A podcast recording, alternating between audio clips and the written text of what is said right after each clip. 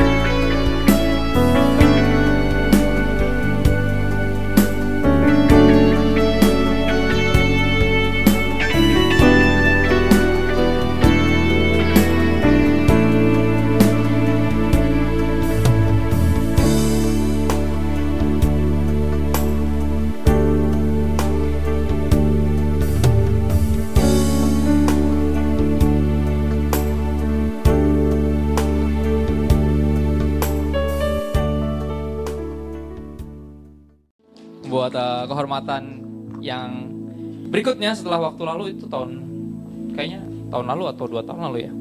Tahun lalu ya. Saya bersyukur uh, ada ini bisa bareng istri dan anak-anak saya. Ini istri saya saudara kenalin. Saudara pasti nggak percaya. Saya juga masih nggak percaya sampai hari ini. Dia mau jadi istri saya. Kita hampir 10 tahun menikah uh, dari 2010 dan um, dikaruniai dua anak. Dua-duanya laki lagi badung-badungnya kayak bapaknya. Um, semua laki-laki badung dulunya saudara. Dan anak laki-laki pasti badung. Dan umur 6 sama 7 beda setahun 3 bulan. Dan um, puji Tuhan. Tuhan mempercayakan saya terlalu banyak hal yang saya tahu saya nggak layak untuk menerimanya.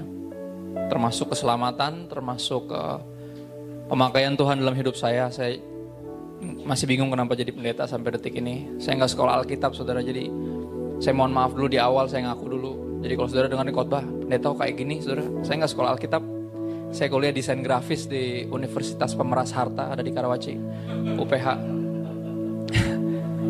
Kata-kata teman-teman uang papa habis kata UPH itu singkatan uang papa habis. Saya bersyukur pak bukan papa saya yang bayar. Saya kuliah dibayarin Tuhan Yesus karena papa saya cuma dosen di sekolah tinggi teologi Battle Indonesia dan um, pasti gajinya nggak cukup. Dia seorang hamba Tuhan yang sederhana. Pasti nggak cukup buat sekolahin anaknya di sana tapi sekali lagi Tuhan yang kuliahin saya di situ dan um, saya berpikir kalau tahu bakal jadi pendeta saya mending kuliah di tempat papa saya ngajar. Karena ongkosnya lebih hemat ya maksudnya berangkat ke kampus bareng pulang juga bareng nanti ngerjain tugas dia yang dia yang ngasih dia ngerjain juga bareng saya gitu kan. Enak sebenarnya tapi kita nggak pernah tahu maksudnya sepanjang hidup kita nggak pernah tahu kita bakal jadi apa. Ya tapi yang kita harus belajar percaya bahwa Tuhan mau pakai kita luar biasa. Itu aja. Jadi apanya nggak terlalu penting. Yang penting sama siapa dan buat siapa. Itu yang paling penting. Ya dan hari ini dapat tema yang cukup unik saudara karena saya nggak dapat ayat temanya. Temanya terlatih. Saya bingung terlatih maksudnya apa. Ya tadi saya baca akhirnya di wartanya ada tulisan tentang apa? Um, apa cerdas terpelajar dan terlatih. Ya dan saya percaya cerdas itu bisa memakai um, kepandaiannya untuk hal-hal yang baik cerdas mengandung unsur bijaksana. Kalau terpelajar masuk kategori cuman ilmu yang banyak dan um, tapi terlatih ini unik kenapa? Karena melibatkan satu apa ya um, satu tindakan ya sesuatu yang kita lakukan terus menerus sehingga kita jadi terlatih di dalamnya. Dan Alkitab uh, dipenuhi orang-orang yang dipersiapkan Tuhan untuk sesuatu yang lebih besar, jauh lebih besar daripada diri mereka sendiri. Ya izinkan saya menceritakan sedikit tentang tiga orang ini. Yang pertama namanya Yusuf. Ya Yusuf bukan anak paling kecil di rumah. Dia anak kedua paling kecil. Ya dari bawah dan bukan anak paling tua tapi didapati sebagai anak yang paling rajin, paling jujur, paling bertanggung jawab. Akhirnya papahnya angkat dia jadi supervisor. Di antara semua kakak-kakaknya dan adiknya. Kerjaannya selalu ngeliatin kerjaan yang lainnya, Sebelumnya dia udah uh, di umur 17 dia udah biasa menggembalakan kambing domba kata Alkitab. Artinya dia pasti mulai nggak mungkin di umur 16. Dia pasti umur mulai di umur 10 mungkin. Karena 17 sudah terbiasa. Jadi anak ini rajin. Ya terlatih untuk menggembalakan kambing domba. Papahnya percayakan dia jadi supervisor makanya dikasih jubah itu kalau saudara baca kisahnya. Yang kita pikir karena dia paling disayang, tapi orang sekali lagi paling disayang pasti ada alasannya ya dan dan nampaknya dia punya kelebihan dibanding saudara-saudaranya. Dia sangat jujur. Dan dia terlatih untuk manage segala sesuatu di dari di rumah dia jadi supervisor. Akhirnya kakak-kakaknya ngiri sama dia. Dan dia dibuang. Jadi budak dijual saudara. Dan dibeli sama satu orang ini. Satu uh, pejabat teras di Mesir waktu itu namanya Potifar. Dan anak ini berjalan apa ya bergerak dalam hidupnya nggak sesuai sama kehendaknya dia sepertinya hidup mengkhianati dia, tapi ini yang saya percaya nggak ada yang kebetulan dalam hidup ini. Tuhan lagi mempersiapkan Yusuf untuk sesuatu yang lebih besar dari dirinya sendiri. Dan Tuhan udah kasih mimpi. Ini yang lebih berat sebenarnya karena mimpinya sangat tinggi. Di mimpi itu dibilang dia akan disembah, one day dia akan jadi penguasa dan akan disembah. Tapi kenyataan hidupnya kayaknya menjauhi mimpinya. Harusnya kan kalau impian ini dari Tuhan harusnya pergerakan hidup kita mendekati mimpi. Tapi ini malah menjauhi. Dia malah tadinya udah enak di rumah jadi supervisor, anak kesayangan. Orang nomor dua di rumah malah dibuang ke negeri orang jadi budak, ulang lagi dari nol. Ya dibeli sama satu orang ini namanya Potifar dan di situ dia kembali lagi melakukan yang terbaik. Karena dia tahu Tuhan punya rencana, walaupun rencananya Yusuf ini nggak sesuai ini, dia nggak pernah berpikir bakal sampai di sini. Akhirnya dia melakukan yang terbaik, dia jadi orang nomor dua di situ. Dia jadi budak, dia jadi budak yang terbaik. Dia terlatih soalnya di rumah untuk melakukan semua itu. Jadi ketika di rumah orang dia melakukan hal yang sama. Ya dia anggap bosnya udah kayak papanya sendiri. Dan dia layani bosnya seperti dia melayani Tuhan. Dan buat saya itu yang menarik. Dia terlatih, sangat terlatih. Ya akhirnya istri bosnya naksir sama dia. Dia terlalu ganteng. Masalah dia cuma di situ, saudara. Jadi yang hari ini yang merasa kurang good looking, kurang cakep atau kurang cantik, taruh tangan kan di dada dan bilang gini, puji Tuhan. Ya karena terlalu ganteng juga salah, saudara. Masalah dia cuma terlalu ganteng itu aja. Ya, jadi istri bosnya naksir dan ngajakin yang aneh-aneh, Yusuf nggak mau. Ya, akhirnya dia difitnah masuk penjara, ulang lagi dari nol. Jadi napi, saudara kalau lihat bicara grafik hidupnya bukan naik tapi turun. Tapi ini yang menarik Tuhan lagi mempersiapkan dia untuk sesuatu yang lebih hebat. Ya, dia jadi terlatih karena terlatih di rumah, terlatih di rumah orang, habis itu di penjara, di rumah prodeo dia juga terlatih. Dia ulang dari nol, dia jadi napi terbaik. Saudara. Dia terlatih soalnya melakukan semua itu. Gak peduli di mana, gak peduli apa yang dia lakukan, dia selalu melakukan yang terbaik karena terlatih. Ya dari situ dia ketemu, dia selalu jadi orang nomor dua di situ kepercayaannya sipir dan um, ada dua orang yang yang dituduh meracuni raja. Dua-duanya punya mimpi dan Yusuf ceritain arti mimpinya. Dia orang yang sangat melayani, peduli orang dan dia bilang kamu nggak salah, ini orang yang akan di, yang ini yang salah, yang ini enggak. Akhirnya benar yang satunya dibebasin, dia bilang saya bakal ingat sama kamu. Dua tahun kemudian raja punya mimpi dan gak ada yang bisa ngertiin dan orang ini baru ingat. Dua tahun lalu ada yang bantu saya di penjara, dia ngertiin mimpi. Diceritain ke raja-raja ada ada orang itu dan raja bilang kayak lu gila banget maksudnya gue demen orang-orang sakti kayak gini kenapa lu bisa tahu ada orang sakti kayak gini dan lu lupain dia panggil dia ke sini ya dari penjara dibawa ke istana raja satu-satu breakthrough dari bawah tiba-tiba naik ke atas jadi pakai jubah raja nanya nanya nasihat saya punya mimpi artinya apa Yusuf bilang artinya gini gini gini nanti akan ada masa kelimpahan dan akan ada masa kesulitan. Ya terus mesti gimana? Kata raja gini aja raja. Pas masa kelimpahan jangan dipakai semua. Disisihin. Dan kemungkinan besar Yusuf orang pertama yang ngajarin nabung. Kemungkinan besar di sepanjang sejarah. Karena Firaun nggak ngerti. Firaun tuh kaya raya nggak ngerti nabung tuh apa sih? Dia cuma taunya ngabisin duit aja. Kaya bebas ya kan. Firaun mah bebas. Kalau sekarang orang bilang sultan mah bebas. Dia tahu cuma ngabisin duit. Tapi orang bilang dia bilang jangan ngumpulin, ngumpulin sebagian, sisihin nanti. Nah pas masa kesulitan pakai yang ini. Terus dia bilang kayak saya belum pernah ketemu orang sebijaksana kamu dan segitu dipenuhi roh Tuhan. Ini orang kafir yang ngomong. Ini orang penyembah dewa dan dewi dia bilang orang ini dipenuhi roh Tuhan. Lihat. Ya, karena karena Yusuf selalu bilang buat bukan saya yang bisa ngerti mimpi. Bukan saya yang sakti tapi Tuhan yang kasih tahu saya arti mimpinya. Saudara, sekali lagi orang yang punya karunia harus terus ngingetin orang-orang yang lagi cari mereka bahwa ini dari Tuhan. Bahwa ini Tuhan yang buat, bukan saya yang hebat, bukan saya yang sakti, tapi Tuhan. Dan Firaun akhirnya ngomong gitu, dia bilang gini, kalau nggak ada yang lebih hebat, lebih pandai dari kamu, kenapa nggak kamu aja yang jalanin? Jadi wakil presiden, detik itu juga. Tapi dia terlatih dari di rumah. Makanya apa? Tuhan persiapin itu. Sehingga nanti kepercayaan besarnya datang dia nggak norak nggak bingung, nggak tau nggak nggak nggak tahu mau ngapain dia tahu persis seperti yang dia biasa lakukan, yang sudah sudah dia akan lakukan itu juga. Ya dia layani Firaun kayak dia layani Tuhan. Sama persis. Kalau saya tiga dua tiga, dia melakukan yang terbaik. Apa pun yang dia bisa lakukan dengan segenap hatinya seperti untuk Tuhan, bukan untuk manusia. Tokoh berikutnya namanya Musa. Musa juga lebih keren lagi, saudara. Diangkat anak sama um, Firaun juga. Ya. Diangkat anak juga. Diangkat anak dari dari kali diambil. Dari kali diambil digedein hampir sama dibesarin di umur yang sama dengan anaknya Firaun sendiri. Dibesarin dengan semua kepandaian kepandaian Firaun apa ya Mesir di sana orang-orang hebat. Pasti jago berperang jago strategi pandai berbagai macam bahasa orang dia dilatih sebagai itu dan akhirnya menyadari di usia dia udah cukup dewasa dia menyadari bahwa oh, orang-orang yang diperbudak ini bangsanya saya dan dia berpikir gimana caranya buat nyelamatin bangsanya. Tapi dia nggak tanya Tuhan, itu jeleknya. Dia nggak nunggu waktunya Tuhan, dia pikir dia punya kuasa, Dia punya otoritas dan dia bisa ngapain aja. Nah akhirnya alih-alih jadi pahlawan malah jadi buronan. Ya, udah terkenal, udah hebat, punya segalanya, jadi pelarian, jadi napi, jadi um, perantau, nggak punya apa-apa, nggak dikenal. Ya, akhirnya apa dia bantuin satu perempuan waktu itu yang lagi digangguin banyak orang. Dan perempuan ini pulang, terus kata papanya, tumben kau pulangnya cepet, kata papanya. Iya tadi nih bantuin saya. Siapa dia? Nggak tahu.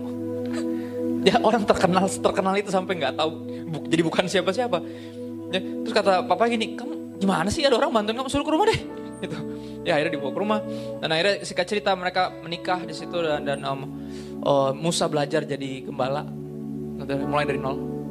Tapi kali ini sama Tuhan.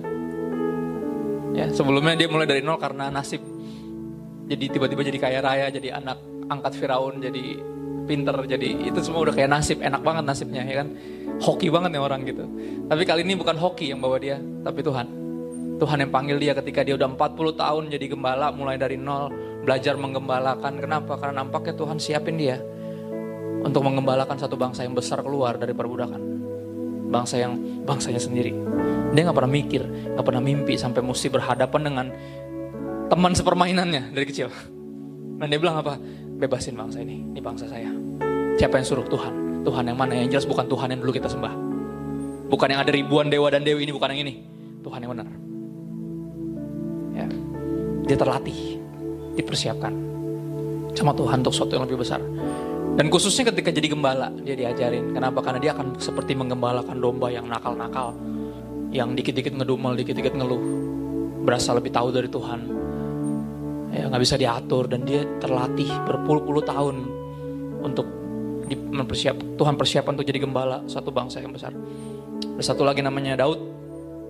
Daud juga kisahnya sama. Dia um, dipilih jadi raja ketika dia terlatih mengembalakan kambing domba. Saya pikir dombanya banyak, kawanannya hebat. Enggak, ternyata cuma dua atau tiga ekor. Tapi lawannya itu yang ngeri. Dia melindungi dua tiga ekor domba dari singa dari beruang dan Tuhan nampaknya mempersiapkan dia untuk melawan satu orang yang dari lahir dipersiapkan jadi tentara jadi apa ya jadi senjata negara namanya Goliat. Jadi makanya ketika semuanya jiper ketika kakak-kakaknya yang apa ya anggota pasukan perangnya Saul waktu itu kerajaan ketakutan semuanya takut bahkan Saul Saul tuh artinya raksasa Saul itu tingginya lebih tinggi. Semua orang segininya dia. Harusnya bisa lawan itu Saul. Secara dia rajanya Israel. Tapi Saul bahkan gak punya nyali. Dia lupa bahwa Israel umat pilihan Allah artinya Tuhan beserta dia. Dia lupa. Kenapa? Karena semuanya yang diandalin kekuatannya sendiri. Ketika dia berdiri Goliat di sini semuanya jiper Daud yang kecil ini berdiri dia bilang siapa orang ini yang menghina Tuhan kita siapa dia Daud nggak takut kenapa karena Daud nggak tahu seberapa kuat Goliat yang Daud tahu cuma satu seberapa kuat Tuhan itu doang yang dia tahu. Dan dia bilang, udah sini saya yang lawan deh. Kamu anak kecil tahu apa? Tahu perang, ilmu perang juga nggak tahu. Saya biasa gembalain kambing domba. Terus saya biasa lawan singa sama beruang. Saya dipersiapkan, saya terlatih untuk ini. Biar saya maju. Dipakein baju perang kegedean. udah, gue nggak biasa pakai kayak ginian. Biar gue maju pakai apa yang ada di tangan gue. Tapi kali, tapi sama Tuhan. Ya, sekali lagi, kita mungkin nggak punya banyak nggak sehebat orang lain, tapi kalau bersama Tuhan beda lagi. Karena kekuatan kita ya Tuhan itu bukan kita sendiri. Kita akan melakukan perkara yang hebat yang kita nggak pernah pikir bisa. Daud dari cuman gembalain dua tiga ekor domba jadi raja atas bangsa yang besar. Tuhan melatih dia, dia terlatih. Ya hari ini ada tiga poin saudara kalau saudara suka nyatet. Ya, berbicara tentang terlatih ini ada ada kata terlatih, melatih, sekitar tiga kali saya suka ada tiga yang utama ini, ada tiga poin. Ibrani 5 ayat 11 sampai 14. Pertama kita ke sini dulu, Ibrani 5 ayat 11 sampai 14. Tentang hal itu banyak yang harus kami katakan. Tetapi yang sukar untuk dijelaskan. Karena karena kamu telah lamban dalam hal mendengarkan. Oke, ini tentang kebenaran tentang kebenaran tentang Tuhan, tentang teologi, banyak banget yang mesti dijelasin. Tapi apa? Lelet bet lu dengarnya, lelet. Ya kuping udah kayak cantelan, kayak nggak denger, diulang-ulang, diulang-ulang, nggak nangkep-nangkep. Ya, Sebab sekalipun kamu ditinjau dari sudut waktu, sudah seharusnya menjadi pengajar. Artinya apa? Harusnya kamu tuh udah terpelajar. Udah dari dulu nih kita belajar beginian. Ya, saya nggak ngomong buat orang-orang yang baru percaya, bukan. Saya ngomong buat orang-orang yang kemungkinan besar dari lahir Kristen. Sempat sekolah teologi. Apa pun itu alasannya. Ya, di level kayak gini mestinya udah paham kata kata Paulus. Ya, levelnya mestinya apa? Dilihat dari sudut waktu. Udah berapa lama Kristen? Ya, harusnya udah jadi pengajar. Tapi apa kamu masih perlu lagi diajarkan asas-asas pokok dari penyataan Allah, hal-hal yang sederhana. Injil aja kamu masih nggak ngerti.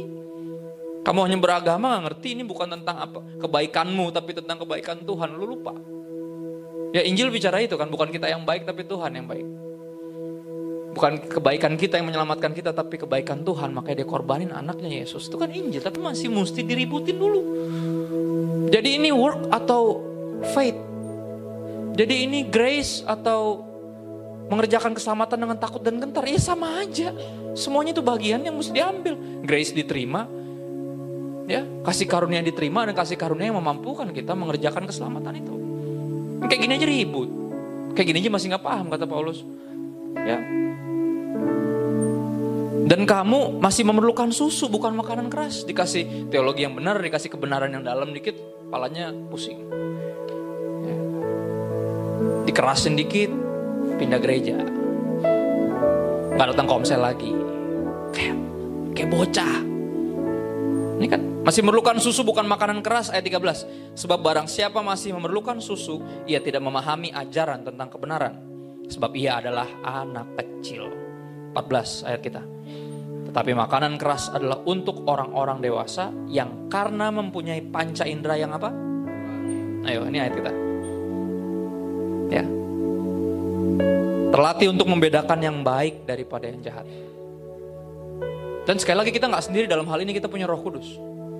Yang benar-benar ketika ada hal yang kayaknya baik, kayaknya benar nih, tapi Roh Kudus bilang jangan. Ya. Karena yang baik belum tentu benar, yang benar rasanya belum tentu baik. Rasanya suka berat. Ini yang benar nih gue tahu nih, gue tahu gue mesti kasih perpuluhan tapi aduh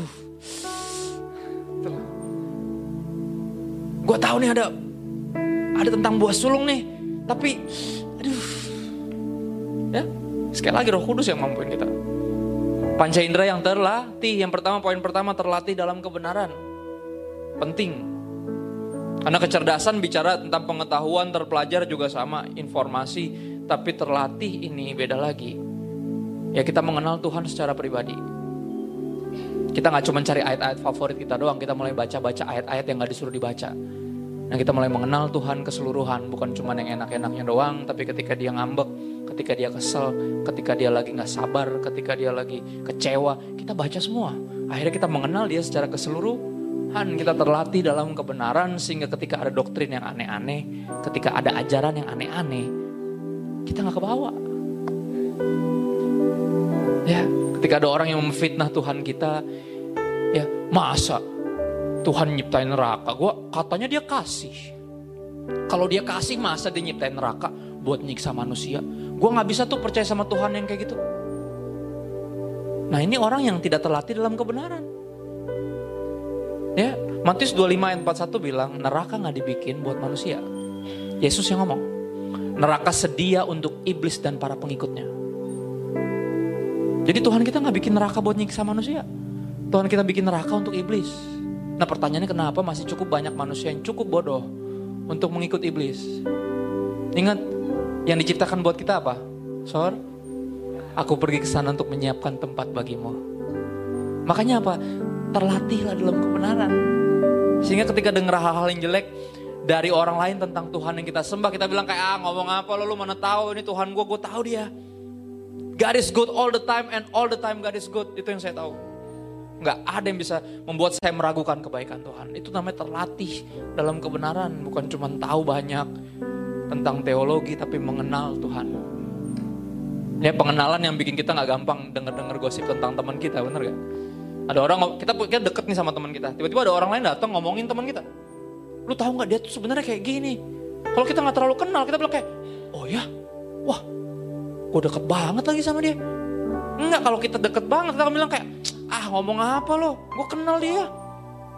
Gak gampang di ganggu-ganggu, terlatih dalam ke kebenaran. Jadi jangan cuma baca. Tapi sungguh-sungguh minta sama Tuhan, Tuhan. Bukakan dirimu lebih lagi saya rindu mengenal engkau lebih dalam. Sehingga iman saya nggak gampang dibikin goyang. Sehingga pikiran ini nggak gampang meragukan kebaikan Tuhan. Nggak berpikir tuh, aduh kayaknya Tuhan ada yang diumpet-umpetin ya, ada yang di sini. Dosa pertama kan masuk gara-gara itu. Gara-gara manusia dibikin meragukan kebaikan Tuhan. Tuhan tuh, aduh, Tuhan tuh nggak mau lu jadi kayak dia. Kalau lu makan tuh lu jadi kayak dia, dia nggak kasih tau itu kan. Dia bilang apa? Kalau lu makan buah ini lu pasti mati. Enggak, nggak mati. Kata siapa mati? Lu jadi kayak dia. Akhirnya apa dimakan lah tuh buah, bukan jadi kayak dia, malah jadi kayak dia. Kayak setan malah jadi tertipu. Karena apa diganggu? Tidak terlatih dalam ke kebenaran. Saudara teologi sejatinya bukan masukin ke sini. Ini dipakai ketika belajar. Tapi nggak berakhir di sini, berakhir di sini. Bukan kepala yang tambah besar, ketika tahu banyak tentang Yesus. Tapi hati yang tambah besar. Terlatih dalam kebenaran bicara itu. Yang tadinya nggak bisa mengampuni jadi bisa mengampuni. Karena dia belajar ternyata kita yang nggak layak diampuni, diampuni oleh dia. Dan lu gue tahu, gue nggak layak. Lu nggak layak untuk gue ampunin, gue tahu. Tapi karena gue juga nggak layak, jadi gue kasih pengampunan. Karena gue terima ini juga bukan karena gue layak. Hati yang tambah besar, terlatih dalam kebenaran. Berikutnya, 1 Timotius 4 ayat 7 sampai 8. 1 Timotius 4 ayat 7 sampai 8. Paulus tulisin dari penjara. Ini anak rohaninya Paulus. Paulus nggak punya merit, nggak punya anak. Ini anak rohaninya. Anak rohani yang harus jadi gembala di saat yang sangat-sangat bahasa medisnya prematur. Dia terlalu muda sebenarnya tapi Paulus di penjara, mau gimana lagi? Paulus bilang apa tim? Gue kayak gak bakal keluar nih. Dihukum mati gue. Dia kasih, dikasih surat ada dua, satu dan dua Timotius. Itu itu saya selalu bilang sama pemimpin-pemimpin muda, anak hamba Tuhan yang masih muda. Saya bilang lu baca deh dua, dua surat ini. Banyak harta buat lo. Dari orang yang sangat mengasihi anak rohaninya. Ya dan punya impian besar yang gak bisa dilanjutin tapi dia tahu anak rohaninya harus siap melanjutkan itu. Bayangin Paulus rintis berapa banyak pengembalaan, berapa banyak jemaat dan Timotius harus keliling. Dan dia harus kembaliin satu satu kota yang sangat besar waktu itu. Anak ini masih muda. Dan Paulus ngomong gini ke Timotius, tetapi jauhilah tahayul dan dongeng nenek-nenek tua. Saudara, saya tahu sebagai manusia kita harus menghargai yang namanya budaya. Menghormati orang tua kita. Tapi ketika dongeng-dongeng ini udah gak nyambung sama kebenaran, kita harus dengan hormat. Bukan dengan kurang ajar, bukan dengan sok tahu, bukan. Dengan hormat. Kita bilang apa mah, ini gak sesuai sama firman Tuhan. Ya, gak sesuai. Kita mesti bisa jelasin kenapa gak sesuai. Bukan kayak, oh sekarang saya udah Kristen dan sekarang bukan, bukan gitu. Itu namanya fanatik. Bedain. Bedain terlatih dalam kebenaran kita bisa jelasin. Kita bisa jelasin ini loh Mi. Ini loh Po, ini nggak sesuai po. Gitu loh mesti bisa berani. Tapi dengan hormat bukan dengan sok tahu kayak tiba-tiba udah jadi Kristen tiba-tiba bukan. Itu membuat orang boro-boro dimenangin malah malah dianggap anak durhaka kita. Bukan itu maksudnya. Ya. Jauhilah tahayul dan dongeng nenek-nenek tua. Latihlah dirimu beribadah. Saya suka kata-kata ini. Dan nampaknya ini bukan berbicara tentang pengetahuan ini doang Latihlah dirimu, ibadah itu kan sesuatu kegiatan sebenarnya. Ya. Saya paling geli, saudara kalau ngeliat kenyataan sering kali di lapangan ini yang terjadi. Banyak anak-anak muda yang jago kebaktian, tapi di rumah nggak jadi anak yang berbakti kepada orang tua. Bakti, ini kata bakti. Bakti ini berlaku di mana aja, ke siapa aja, di mana aja kita berbakti. Bukan cuma jago kebaktian, bukan cuma jago pelayanan, tapi di rumah jadi anak yang berbakti juga harus jadi anak yang melayani juga. Kalau nggak nggak menangin siapa-siapa. Walaupun tahu banyak. Nggak ada orang yang bertobat gara-gara kalah debat. Nggak ada. Orang tuh bertobat karena mereka dikasih secara nggak logis. mereka nggak habis pikir kenapa lu mau bantuin gua. Kenapa? Lu mau hormat sama gue, kenapa lu mau ampunin gue padahal gue rusak masa depan lo? Orang dibenangin gara-gara itu, bener gak kisah-kisah yang kayak gitu? Papa yang cuman hamilin orang perempuan terus dia pergi, anak ini bertumbuh besar pahit tapi dia mengenal kasih bapak di tengah jalan, dia cari papanya. Dan diketuk papanya bilang, papa aku udah ampuni papa dan aku sayang sama papa. Dan itu yang menangin papanya kan? Apalagi sih? Latihlah dirimu beribadah karena ini praktek.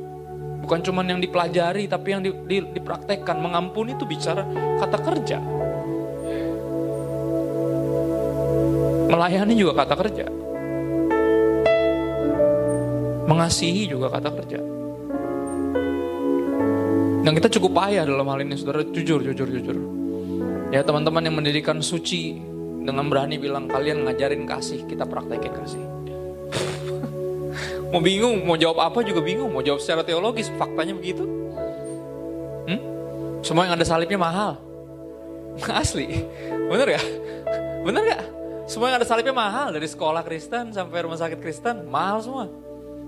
Come on, ke mana aja kita? Padahal banyak anak-anak Tuhan diberkati Tuhan kan? Kenapa kita nggak bisa belajar percaya bahwa terlebih berkat memberi dari menerima? Karena kita punya Tuhan yang memberi nyawanya.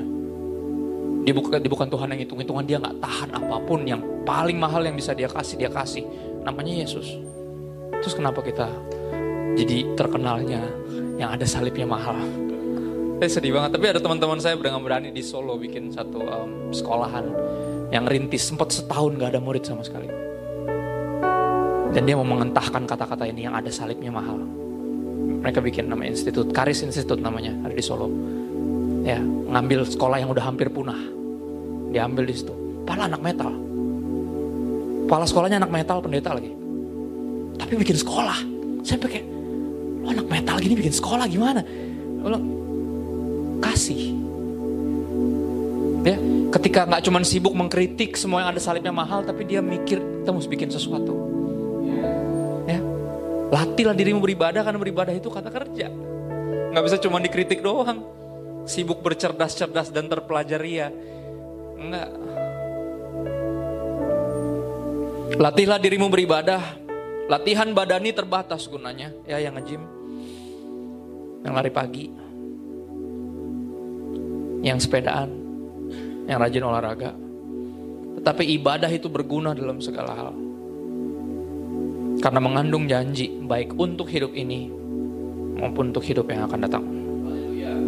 Ya, we go to church to learn how to be the church. Kita pergi ke gereja untuk belajar jadi gereja karena kita dibutuhkan di luar sana untuk jadi gereja.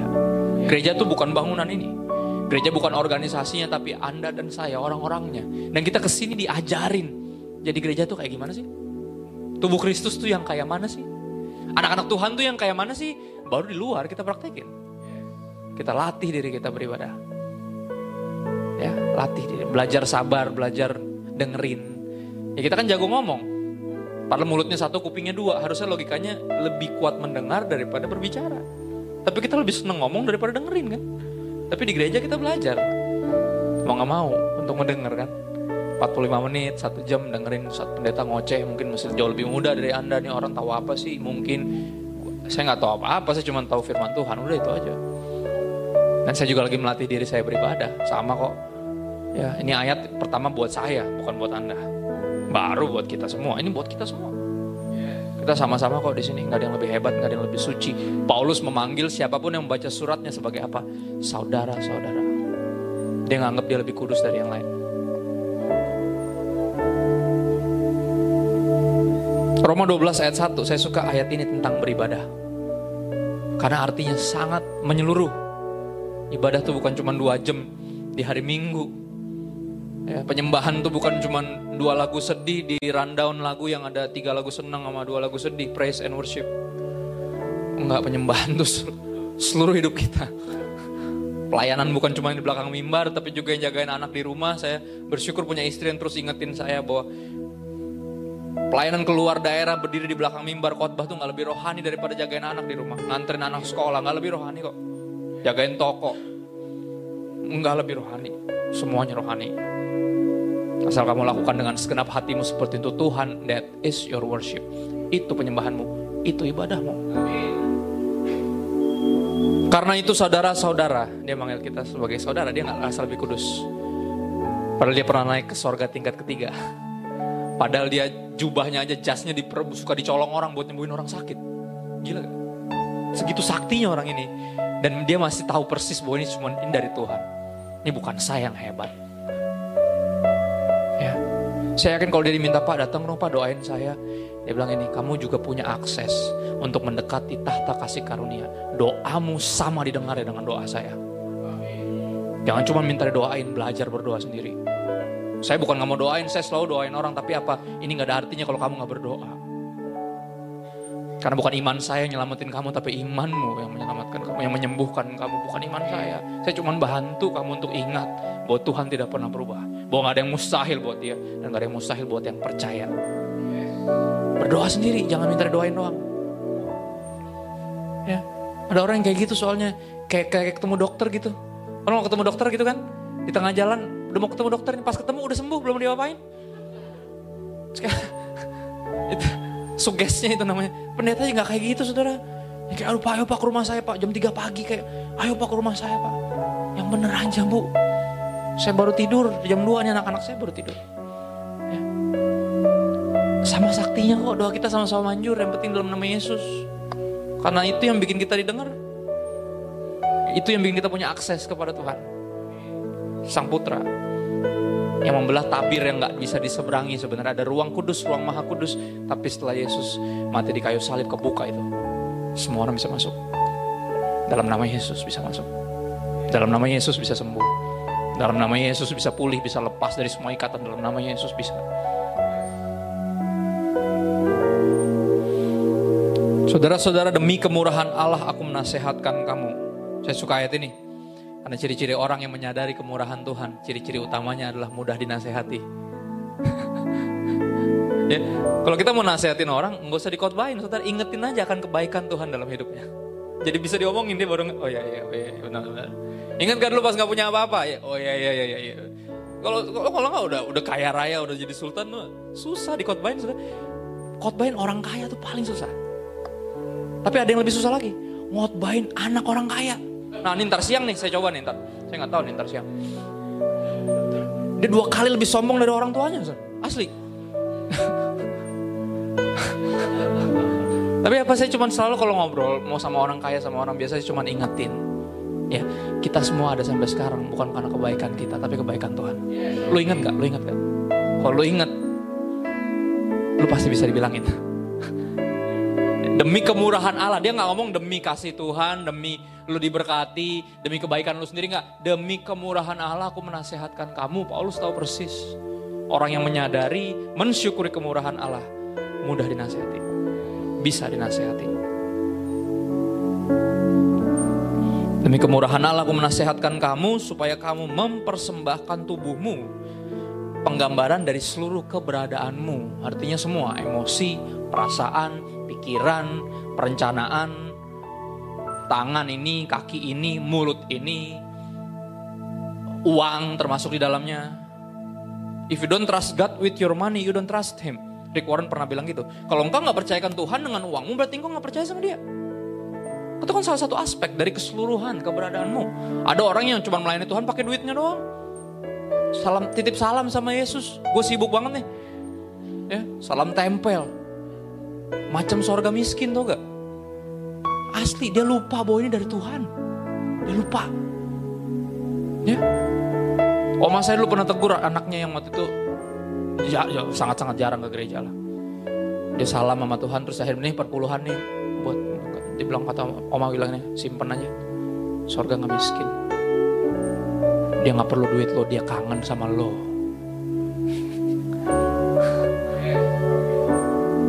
Tapi waktu adalah uang, tapi tapi uang nggak pernah bisa beli waktu. Kita tahu itu kan? Kita tahu itu persis dan Tuhan nggak butuh duit kita nggak butuh. Gereja perlu tapi itu saudara sorga nggak miskin jalan dari emas di sorga tuh, injak injak di sana. Ya. Persembahkan tubuhmu seluruh keberadaanmu sebagai persembahan yang hidup, yang kudus dan yang berkenan kepada Allah itu adalah apa? Ibadahmu yang sejati. Poin kedua terlatih beribadah. Latihlah dirimu beribadah. Ya belajar tenangin diri di bawah kaki Tuhan, dengerin dia. Belajar tuh doa tuh nggak ngoceh terus gitu loh. Coba buka telinga, ini kan komunikasi. Nah kalau kita terus yang ngoceh, terus kapan dia ngomongnya? Ada orang yang terus gue, udah berdoa kak, tapi Tuhan kayak diam aja. Ya lu ngoceh terus gimana dia mau ngoceh? Coba buka Alkitab, tapi dia diam aja kak. Lu buka Alkitab nggak? Enggak. Ya iyalah, dia kan ngomongnya lewat sini. Gimana sih? Hah? Itu kan kayak orang ngeluh, kok gak ada yang perhatiin gue ya? Gak ada yang nelfon gue ya? Tapi handphonenya mati. Kan ngaco. Ya, bilang Tuhan diam tapi Alkitabmu tertutup sama kayak bilang gak ada yang nelfon gue tapi handphone lo mati. Come on. Dibuka dong Alkitabnya. Tuhan ngomong dari kita belum lahir. Dia udah berjanji, udah mengucapkan janji-janji itu, udah punya impian, udah punya, dia udah bernubuat sebelum kita lahir. Ini buat kita semua nih ayat-ayat di sini. Dibaca dong. Nih kalau cari kehendak Tuhan sambil buka Alkitab, jangan cuma buka tangan terus berharap tuh ada suara dari sorga. Padahal kalau ada suara dikit kita langsung takut sendiri ya kan. buka Alkitabnya. Perbanyak waktu baca. Bukan hanya biar tambah cerdas dan terpelajar, tapi biar mengenal dia, biar mau denger Tuhan berbicaralah. Ya, speak to me. Itu ibadahmu yang sejati. Yang terakhir, saudara. Ada sukacita? Soalnya terakhir. saya saya bertumbuh di gereja, saudara. Saya belajar kata yang terakhir itu paling ditunggu, saudara asli. paling ditunggu. Kata yang berkuasa. Ya, ketika dibilang yang terakhir, saudara kalau peka, saudara bisa dengar kayak kayak tiba-tiba ada cerah semua gitu. Terus tiba-tiba bisa dengar kayak kayak ada kelegaan yang gimana gitu. Soalnya udah terakhir, ntar lagi beres. Ya kan? Berkuasa untuk mem, apa ya, menguatkan yang lemah, membangkitkan, membangkitkan, membangunkan yang ngantuk dan menghiburkan yang lapar yang belum sempat sarapan tadi, saudara. yang terakhir, tapi ini penting, ini salah, ini yang saya bisa berani bilang ini terpenting. 1 Korintus 9 ayat 25 sampai 27. Ingat terlatih, kalau saudara ingat terlatih bedanya terpelajar sama cerdas adalah terlatih bicara perbuatan, tindakan. Ya, jadi jadi jangan cuma baca Alkitab buat tahu. Ahli Taurat sama Farisi juga tahu, tapi mereka salipin Yesus. Ya kan? Jangan baca buat tahu, baca untuk taat. Kalau udah tahu kebenarannya terus mau diapain? Lakukan. Itu namanya terlatih. Semakin sering melakukannya, semakin sering taat, semakin terlatih. Sama kayak bikin dosa. Dulu bikin dosa awal-awal emang gampang. Takut. Ingat gak dulu? Apa jangan-jangan udah lupa? Udah kebanyakan bikin dosa, jadi udah terlalu terlatih lupa. Kayak orang sekarang udah jalan, kita lupa dulu pas belajar jalan jatuh-jatuh lupa kan? Cuma ada videonya, ada fotonya. Coba deh, saudara ingat deh dulu zaman pertama kali bohongin siapa gitu. Takut banget. Kayak dosa banget gitu rasanya. Tapi makin ke sini terlatih soalnya. Jadi terbiasa, ketaatan juga sama. Awal-awalnya susah. Tapi coba terus lakukan lama-lama terla terlatih terlatih. Ya, latihlah dirimu beribadah, latihlah apa? Terlatih dalam kebenaran, yang terakhir terlatih ini sudah 1 Korintus 9 25 sampai 27. Tiap-tiap orang yang turut mengambil bagian dalam pertandingan menguasai dirinya dalam segala hal. Mereka berbuat demikian untuk memperoleh suatu mahkota yang fana, tetapi kita untuk memperoleh suatu mahkota yang abadi. Dibilang ini kayak pertandingan iman yang hadiahnya hidup yang kekal. Kalau pertandingan dunia ini, hadiahnya dunia ini. Ya, anak kita nggak bisa ada dalam perlombaan yang sama. Artinya anak Tuhan nggak kerja buat jadi kaya. Anak Tuhan kerja untuk bersyukur kepada Tuhan bahwa saya masih diizinkan untuk punya kerjaan, ya untuk punya orang-orang, punya karyawan yang bisa saya lead one day kepada Kristus, bukan cuma kerja buat saya, tapi one day saya akan berkatin mereka dan mereka bisa percaya sama Yesus. Bisa nggak ngelihat itu sebagai ladang pelayanan? Bisa nggak? Atau cuma jadi ladang penghasilan? Ya bisa nggak? Karena karena ini tujuannya Tuhan memberkati kita, bukan untuk jadi kaya, tapi untuk jadi berkat. Bisa nggak? Kalau saya dulu kerja, walaupun saya tahu saya butuh duit, ya untuk waktu itu istri saya lagi mengandung, eh anak saya baru lahir yang pertama, terus istri lagi mengandung, oh, lagi butuh-butuh semua tuh, oh, pampers, susu dan imunisasi dan masih kerja di kantor waktu itu nggak nggak punya banyak, ya tapi masih ada aja orang yang minta tolong, Gue bilang ya ampun kalau gue nolongin lu terus gue gimana. Ada tuh momen-momen kayak gitu. Tapi saya tahu di situ saya diberkatin bukan untuk jadi kaya tapi jadi berkat dan saya putuskan kami putuskan untuk jadi berkat. Ya kami putuskan untuk lakukan itu dan itu melatihnya susah. Asli susah. Tapi apa lama-lama terlatih juga. Lama-lama ketika sekarang dia minta bantuan ya udah. Tuhan gak pernah ngutang kok. Kalaupun dia nggak bisa balikin, dia bilang ngutang tapi dia pura-pura gila ya udahlah. Kalau pembalasan hak Tuhan, pembayaran juga sering kali bagian dia kok. Benar. Seringkali Tuhan yang bayar, dia berkatin kita, dia punya berbagai macam cara untuk balikin. Apa yang orang itu pinjam mungkin kita ditipu, diapain. Sekali lagi belajar untuk Yehude, Yehude. Kasih dah. Ya, singa dari Yehuda. Jadi kita mesti belajar Yehu, Yehude. Gimana? Sulit memang, tapi sekali lagi bukan nggak mungkin. Lama-lama terlatih juga kok. Lama-lama kita makin percaya bahwa nih ketika kita diberkati lebih banyak bukan naikin standard of living tapi naikin standard of giving. Naikin standar memberi bukan naikin taraf hidup bukan. Ya karena nggak ada yang dibawa juga mau ngapain. Ya. Ayat 26, sebab itu aku tidak berlari tanpa tujuan dan aku bukan petinju yang sembarangan saja memukul tetapi aku melatih tubuhku dan menguasai seluruhnya. Yaitu kata-kata itu melatih. Supaya sesudah memberitakan Injil kepada orang lain, jangan aku sendiri ditolak. Saudara, ini berbicara penginjilan. Yang terakhir adalah terlatih dalam menginjil. Ya, saya nggak sekolah Alkitab. Saudara pasti bingung, terus kenapa lu bisa khotbah? Terlatih. Dari awal saya bertobat 2008, saya baca Alkitab sebanyak-banyaknya sungguh-sungguh sendiri. Kalau dulu dibacain papa kan biasa anak pendeta kan gitu. Nitip salam, imannya tuh nitip. Nitip. Tapi apa, pas semenjak bertobat saya baca sendiri, saya dapat sesuatu, saya bagiin ke teman-teman saya. Saya mulai pendalaman Alkitab kecil. Ya, teman-teman saya datang karena penasaran. Bukan karena percaya, karena penasaran nih orang kenapa dah. Tumben banget nih orang gila nih. Gue pengen tahu nih, pengen tahu gue udah ngomong apa kan gitu. Asli, saya cuma bagian yang saya dapat aja. Dari empat orang waktu itu 2009 ya bersamaan dengan masuk kantor. Dapat kerjaan terus membuat pendalaman Alkitab. Kerjaan terus jalan tanggung jawab sebagai laki-laki tanggung jawab sebagai anak Tuhan. Tapi yang ini terus jalan juga. Ternyata Tuhan mempersiapkan saya untuk sesuatu yang jauh lebih besar dari yang saya pikirin. Tiap Kamis malam jam 7 sampai jam 9 kadang jam sampai jam 10 belajar Alkitab doang hampir kayak belajar bareng-bareng, cuman saya seminggu di depan dari teman-teman saya. Ya, dan itu ternyata latihan. Belajar, mengajar, belajar, mengajar, membentuk saya jadi orang yang sekarang. Ya, saya terlatih untuk menginjil. Padahal nggak tahu cara-caranya. Saya cuma tahu persis gini. Saya nggak tahu banyak hal.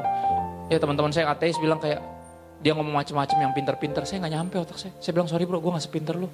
Gue gak tahu banyak tapi yang gue tahu cuma satu 2000 tahun yang lalu. Tuhan memilih jadi manusia. Hidup sempurna gantiin hidup lo dan hidup gue yang berantakan. Dan mati sebagai tumbal. Biar lo dan gue gak perlu masuk neraka. Itu doang yang gue tahu. Itu saya omongin ke semua orang. Ya. Kita gak perlu sepinter mereka sekali lagi. Yang kita perlu tahu cuma satu. Injil. Orang yang tahu dan percaya Injil pasti bisa nginjil pakai cara apa pun. Mulainya dari ngomongin harga bawang kayak nggak ngaruh.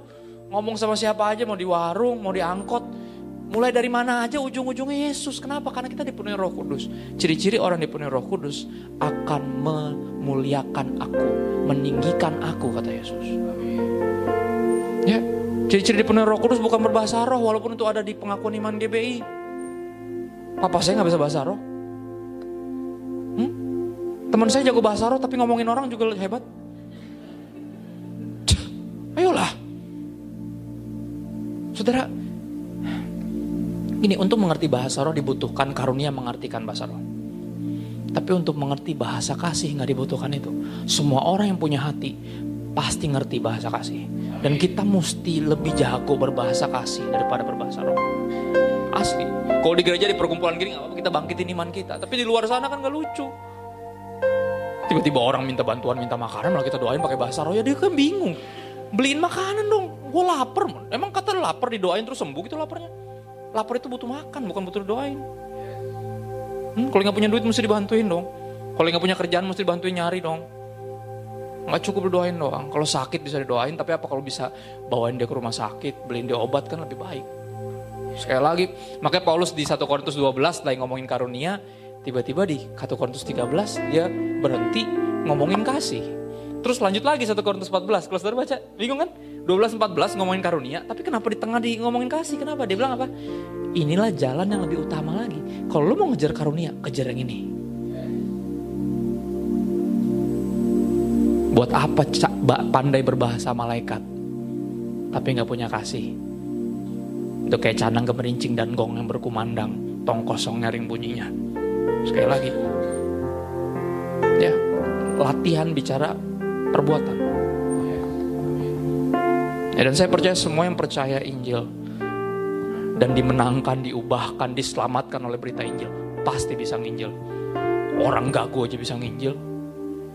Asli. Hmm? Sudah pernah lihat gak teman-teman yang gak bisa ngomong Injil? Ditulis kita hidup di era sosial media, mereka posting. Bisa pasti nggak mungkin. Kegaguan dalam memberitakan Injil menjelaskan keraguan di dalam hatimu akan Injil. Nampaknya engkau nggak percaya bahwa akulah jalan dan kebenaran dan hidup. Tidak ada yang dapat sampai kepada Bapa kalau tidak melalui aku. Kalau kita nggak percaya ini ya jelas kita nggak bisa nginjil. Kalau kita percaya yang penting udah, yang penting lu beragama, udah yang penting lu beribadah deh sesuai agama lu, yang penting lu sungguh-sungguh, nanti juga nyampe. Nyampe mana? Ya nyampe mana? Nyampe mana lah? Padahal kita tahu nggak ada yang sampai kepada dia kalau nggak lewat Yesus. Apa yang bikin kita ragu? Apa yang bikin kita gagu ngomong-ngomong? Kenapa kita ragu? Kita masih berpikir ada orang yang baik, ada orang yang bisa ke sorga dengan kebaikannya sendiri. Nggak ada. Ada orang kaya datang ke Yesus, masih muda. Dia bilang guru yang baik, apa yang harus saya bikin? Apalagi yang kurang yang harus saya buat untuk masuk surga. Yesus ceritain tentang agama, lakukan ini nggak boleh lakukan. Dia bilang, oh dari kecil itu mas saya udah bikin. Anak ini bukan cuma kaya tapi saleh, agamawi. Terus dia bilang, oh ya udah gini aja, satu lagi yang kurang. Artinya apa? Agama nggak cukup, kebaikannya nggak bisa. Karena ada yang kurang kata Yesus. Yang kurang apa? Jual semua yang lo punya, kasih ke orang miskin. Baru datanglah kemari dan ikut aku. Kalau ayatnya berhenti sampai jual yang lu punya kasih orang miskin, artinya dia bisa pergi ke sorga dengan beramal. Tapi ayatnya nggak berhenti di situ. Ayatnya bilang apa? Kalau udah nggak ada penghalang, kalau udah nggak ada berhala dalam hidupmu, baru datang dan ikut saya. Kalau kamu udah bisa mentuhankan saya, baru ke sini. Kalau masih ada penghalang, masih jadi penyembah berhala, masih cinta uang ya susah. Ya praktekin coba. Akhirnya dia pergi dengan sedih, nggak bisa. Dia beragama, baik. Tapi cinta uang punya berhala, ya dia pergi dengan sedih. Ya saudara, sekali lagi. Kita harus belajar percaya. Bahwa bagi manusia ini mustahil. Apa? Masuk sorga. Tapi bagi Tuhan gak ada yang mustahil. Makanya apa kita ke sana nanti. Bukan karena kebaikan kita, kita ke sana karena kebaikan Yesus. Karena dia udah pernah tergantung di kayu salib. Mati sebagai tumbal sehingga kita yang percaya nggak perlu binasa. Karena ada yang udah bayar.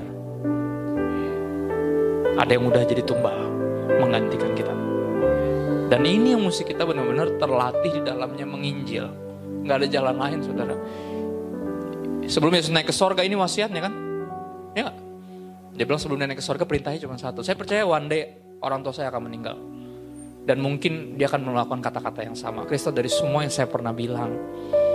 Kalian dengerin papa ini pesan terakhir papa. Dan saya yakin itu yang paling penting. Yang paling penting yang dia minta lanjutkan karena dia udah gak bisa ngelanjutin itu lagi. Saudara penginjilan dikerjakan oleh manusia, bukan oleh Tuhan.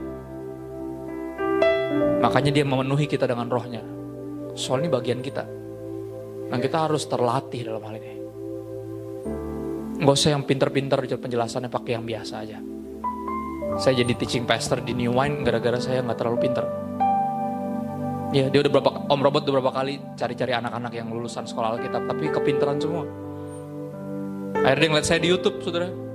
Saya orang nggak belajar, saya belajar tapi nggak sekolah. Pakai bahasa bahasa begini aja nih kayak orang ngobrol.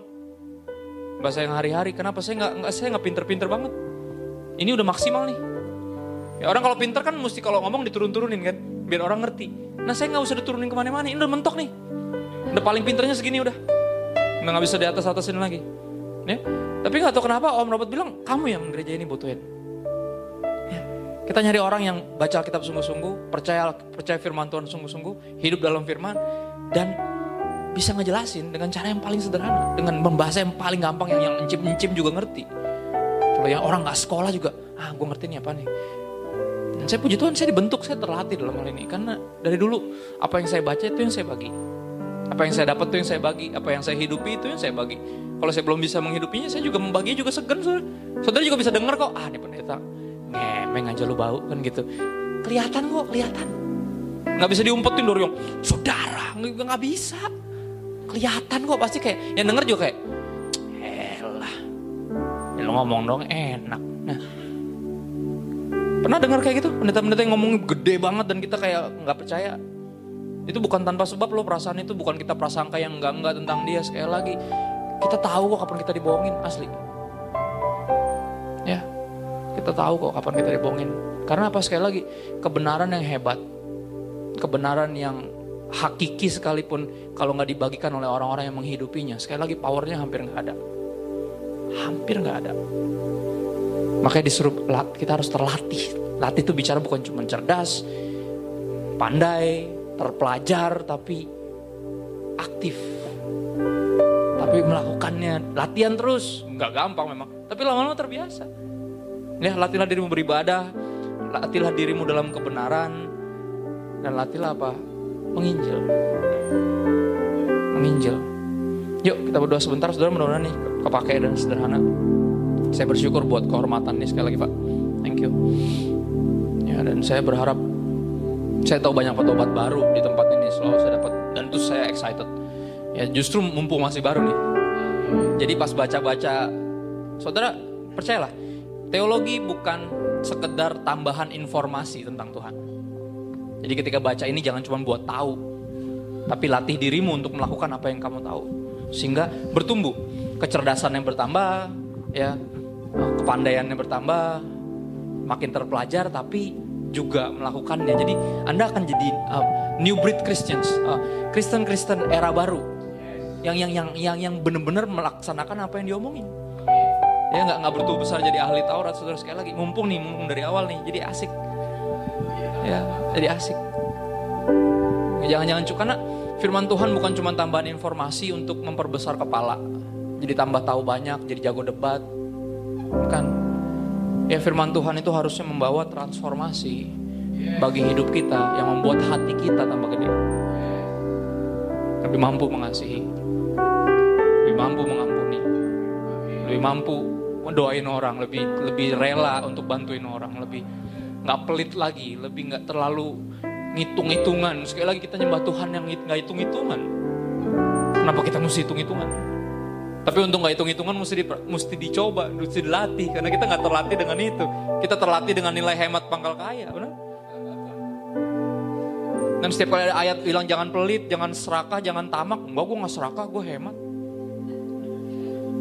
Coba bilang gue pelit, gue hemat. Padahal hemat sama pelit hampir nggak ada bedanya. Sama-sama susah keluar duitnya. Dan, dan di sini kita belajar. Di, di antara kita kita belajar. Untuk belajar baru tahu, baru kenal minggu lalu. Tapi sama-sama orang gereja. Dan dia butuh bantuan, saya tahu mah, mi kita bantu yuk. Tapi belum kenal, pi. Nanti kalau kita dibohongin gimana? Ya udah. Kan kita mau melatih diri. Udah kenal dibantu itu biasa. Nah kalau belum kenal dibantu itu kan luar biasa. Akhirnya tuh orang jadi militan gara-gara apa? Gara-gara kita bantuin dia kaget. Kenal kagak saudara bukan baru ketemu sekali. Dia gak ketemu cinta yang kayak gini di tempat lain. Dia ketemunya di sini. Baru sekali datang udah ditanya apa ada yang bisa didoain. Enggak, seumur hidupnya nggak pernah ada yang mau doain dia. Tapi kita takut karena mau doain orang, takut taruh ujung-ujungnya duit nih pasti nih ujung-ujungnya nomor nomor tukar nomor WA antar minjem sekali lagi ketakutan itu yang membuat kita nggak mampu mengasihi kan? Ingat kasih yang sempurna melenyapkan ketakutan. Kan untuk melakukan dibutuhkan keberanian dan dan keberanian ini mesti dilatih. Kita nggak ada yang terlahir berani untuk taat. Jago ngelawan nih ya jago bikin alasan ya kita nggak terlatih untuk minta maaf nggak. Kita terlatih untuk bikin alasan. Kita terlatih untuk sombong nggak ada orang terlatih untuk jadi rendah hati. Melayani nggak ada kita terlatih untuk kasih komen kasih kritik. Latihlah dirimu di sini kita berlatih ya bersama Tuhan dan bersama anak-anak Tuhan. Nggak ada tempat yang lebih aman untuk berlatih selain di sini. Sparring partnernya nggak akan melukai palingnya menyenggol menyinggung pastilah ya. Tersinggung soal awal dari pertobatan saudara. Orang kalau bertobat mesti tersinggung dulu. Tersinggung itu sebuah kepastian tapi untuk bertobat atau untuk kepahitan itu pilihan. Ya saudara bisa tersinggung di sini dan bertobat atau tersinggung terus pindah gereja tempat lain yang nggak menyinggung menyinggung tapi nggak betul bertobat nanti. Bertobat soalnya harus dimulai dari tersinggung dulu. Ya, jadi cari gereja yang saudara paling tersinggung di situ oh ya, nggak nyaman memang, tapi nama juga latihan. Iya kan? Semua latihan nggak ada yang nyaman. Coba pertama kali nge-gym kalau nggak mau pingsan, gelap, gelap, gelap, gelap, ya kan? kalau nggak lari baru bentar sampai ujung udah kayak pulang yumi iyalah baru sampai ujung. Semua juga nggak enak, tapi itu gunanya melatih. Lama-lama tau-tau ikut maraton yang 26 kilo di Vietnam yang gitu-gitu kan. Sekarang kan lagi ngetren tuh orang kayak gila nih orang-orang. 42 kilo, buset dengernya aja gue udah mau pingsan, baru denger. Tapi dia terlatih kan. Kita kalau terlatih juga bisa pasti.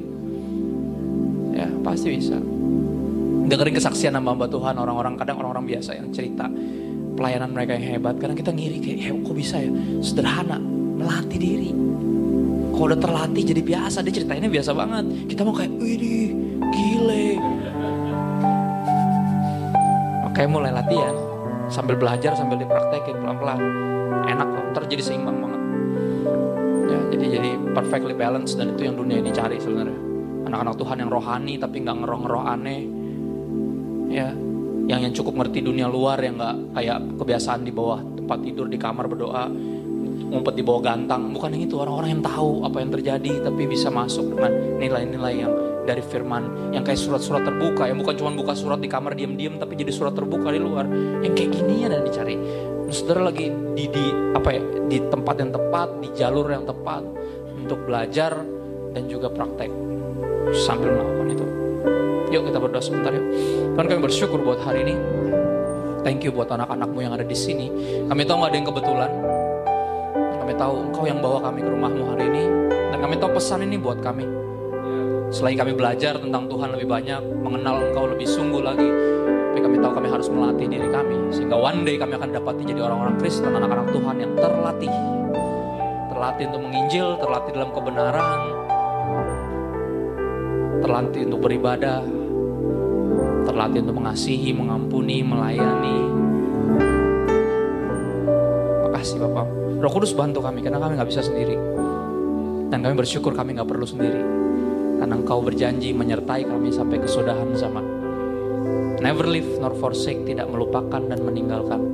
Menyertai kami sampai pada akhirnya. Menyerahkan hidup kami ke dalam tanganmu. Pakai kami Tuhan.